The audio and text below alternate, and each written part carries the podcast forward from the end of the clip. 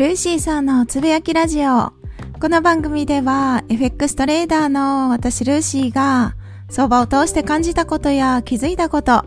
日々のライフスタイルなどについて雑談多めでゆるーくつぶやきます。どうぞ何かしながらゆるりと聞いていただければ幸いです。今回は生き物オタクシリーズ第16回目。生き物から大切なことを教えてもらう回です。この世の中には私たち人間以外にもたくさんの生き物が存在します。46億年の歴史のある地球で生命が誕生したのは40億年前。私たち人間以外の生き物に目を向けて彼らの生態や進化に触れることで私たちの今の生き方を見直すきっかけになったり彼らも一生懸命生きてるんだなぁと感動してみたり生きる勇気をもらったりゆるゆると生き物オタクのお話をさせていただきます参考文献はライフ人間が知らない生き方篠原香織さんの本です第16回目の今回は怠け者の生態を観察します。怠け者からの教えは、諦めも心の養生ということです。諦めも心の養生。これ、このことわざの意味はですね、失敗や不幸だったことをくよくよと考えるよりは、きっぱりと諦めた方が精神の健康には良いという意味です。はい。では、怠け者の生態を観察しますね。まずはじめに、ミユビ怠け者について、品種目、ミユビ怠け者か。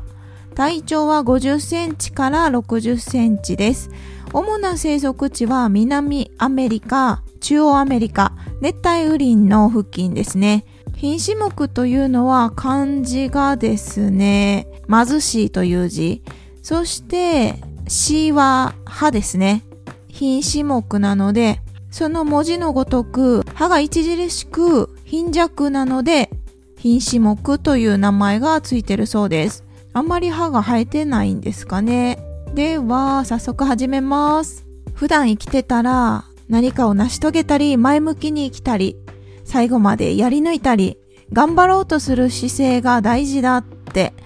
歴史上の多くの偉人たちが口にして世の中の真理のように言われていますけれども私もよくこのポッドキャストでも前向きに頑張ろうとか諦めず頑張っていきましょうっていうお話をさせていただきますがその対極にいるのがこの怠け者です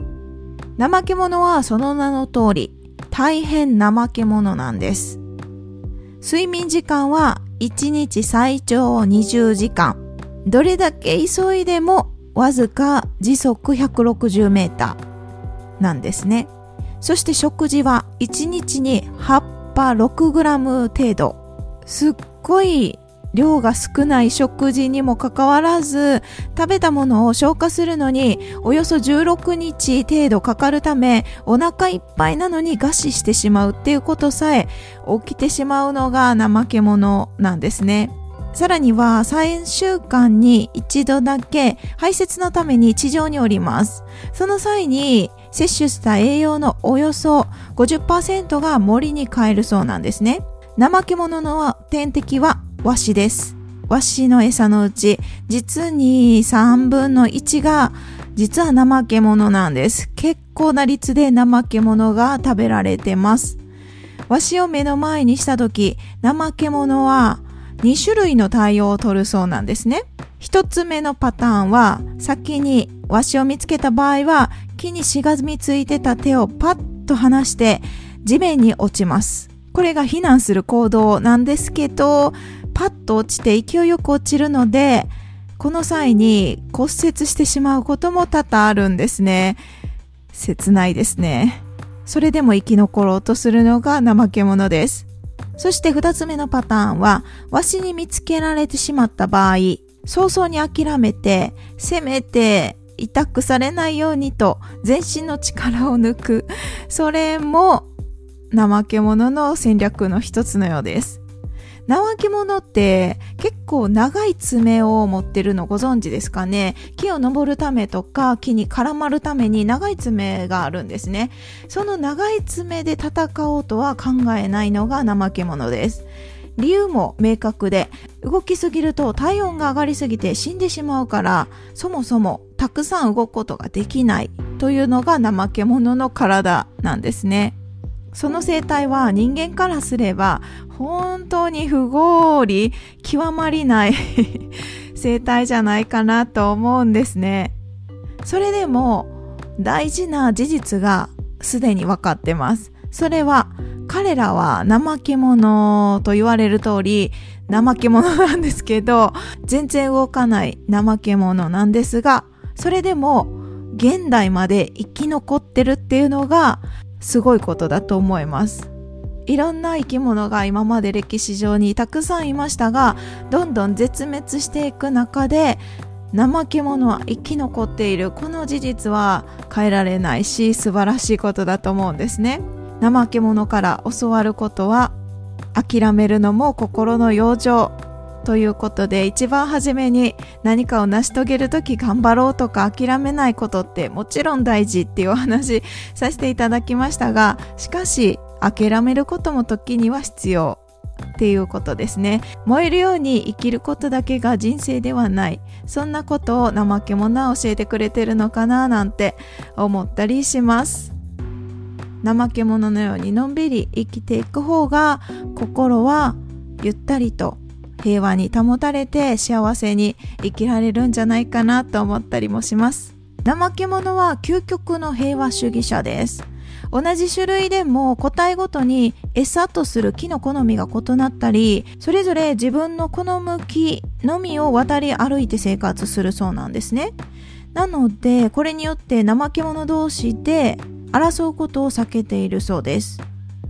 それだけではなくって、怠け者の体には多種多様な昆虫や藻類が住み着いてます。特に有名なのが、メイガ科と言われるガの一種が住み着いてるそうなんです。このガたちは怠け者居心地の良い住処として、そこで産卵をして一生涯を終えるそうなんですね。と言っても、このガたちも一方的に利益を得てるわけではなくって、怠け者の上にこの毛にですね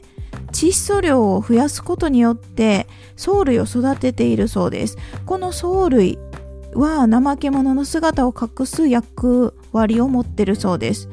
同時に貴重な食料にもなっています。藻類っていうので苔みたいなものですかね。先ほど紹介したように怠け者は活発に動くことはありません。しかし排便排尿の際は気を降りてしかも地上に穴を掘って排泄し落ち葉をかぶせて行儀の良い姿を見せるんですね。もちろんこの時に捕食者である肉食動物に狙われる可能性は格段に高くなります。この不可解で全く無意味に見える行為が実は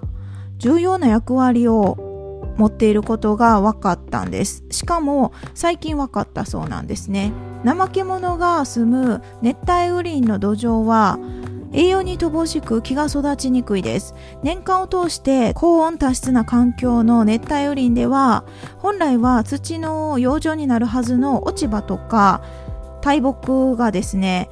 バクテリアなどの微生物に跡形もなく分解されてしまうんですね。そのために土壌が野生を襲ってしまいます。ということは木が育たないんですね。怠け者が地面に埋める排泄物こそ熱帯雨林の植物にとって栄養になっているというのが最近分かったそうですとってもなんか不思議な感じですよね怠け者はそれを知っててわざわざ身の危険を冒してでも木から地面に降りて土の中に排泄物をするってうんなんか知ってて行動してるような感じもしちゃいますよね。怠け者はわざわざ穴を掘って排泄することで自らの命を守ってくれる木々に対して恩返ししているような姿に思いませんかねしかもこのことは私たちの生活とも無関係ではありません。実は大気中の酸素の40%は熱帯雨林の木から供給されていると推測されています。さらには熱帯雨林には球上の生物の50から80%にあたる多様な生物が生息されています。ということは私たち人間の私たち人間は農地の開拓とか伐採のために森林を切り開いて毎秒0.5から0.8ヘクタールのスピードで熱帯雨林を破壊してます。かつて地球の16%を覆っていた熱帯雨林は半分以下の7%まで減少してこのままのスピードで破壊が進むと40年程度しか持たないと言われてます。怠け者は自らの命を危険にさらしながらも熱帯雨林のそして全ての生命の地球の環境を陰ながら支えてくれてる存在でもあるんですね。この役割、すっごい重要な役割を怠け者がしてくれてるとは知らなかったので、めちゃくちゃ感謝ですね。その怠け者の生き方は諦めるのも心の養生のごとく何か強くなることだけが進化ではなく優しさを持って優しくなることこそが一番の進化なのかなって教えてくれるのが怠け者ですねはい怠け者はゆっくり進んでいるように見えて実は人間のずっとずっとずっとその先を進んでいるのかもしれません最後に怠け者の豆知識を少しだけご紹介して終わりにします。怠け者は動かなすぎて体に苔が生えます。そしてこの苔は身を隠す役割と貴重な食料として活躍してます。それと穴を掘って排泄します。怠け者が動かないのは動かないのではなく筋肉がなさすぎて動けないというのが正確です。正しい表現です。筋肉がないため、いつも笑っているような表情をしてます。そして、体臭がほとんどないので、敵に気づかれにくいです。はい。ということで、今回は怠け者の生態を観察しました。実は私も怠け者をすっごい間近で見たのは今年の6月が初めてです。めちゃくちゃ近くで見ました。しかもすっごい可愛かった。あのー、笑ってるような表情が筋肉がないためにできてたっていうのはその時は知らなくって今回この書籍を読んで初めて知りました。ということで生き物オタクシリーズ第16回目の今回は怠け者を観察しました怠け者からの教えは諦めも心の養生ということです改めて私も強くなることだけじゃなく優しさに満ち溢れるように優しさこそが進化の大切な一歩なのかななんて思ったりしました。ということで今日はこの辺で終わります。最後まで聞いていただきありがとうございます。今日も皆さんにとって素敵な一日となりますように。それでは次回の配信でお会いしましょう。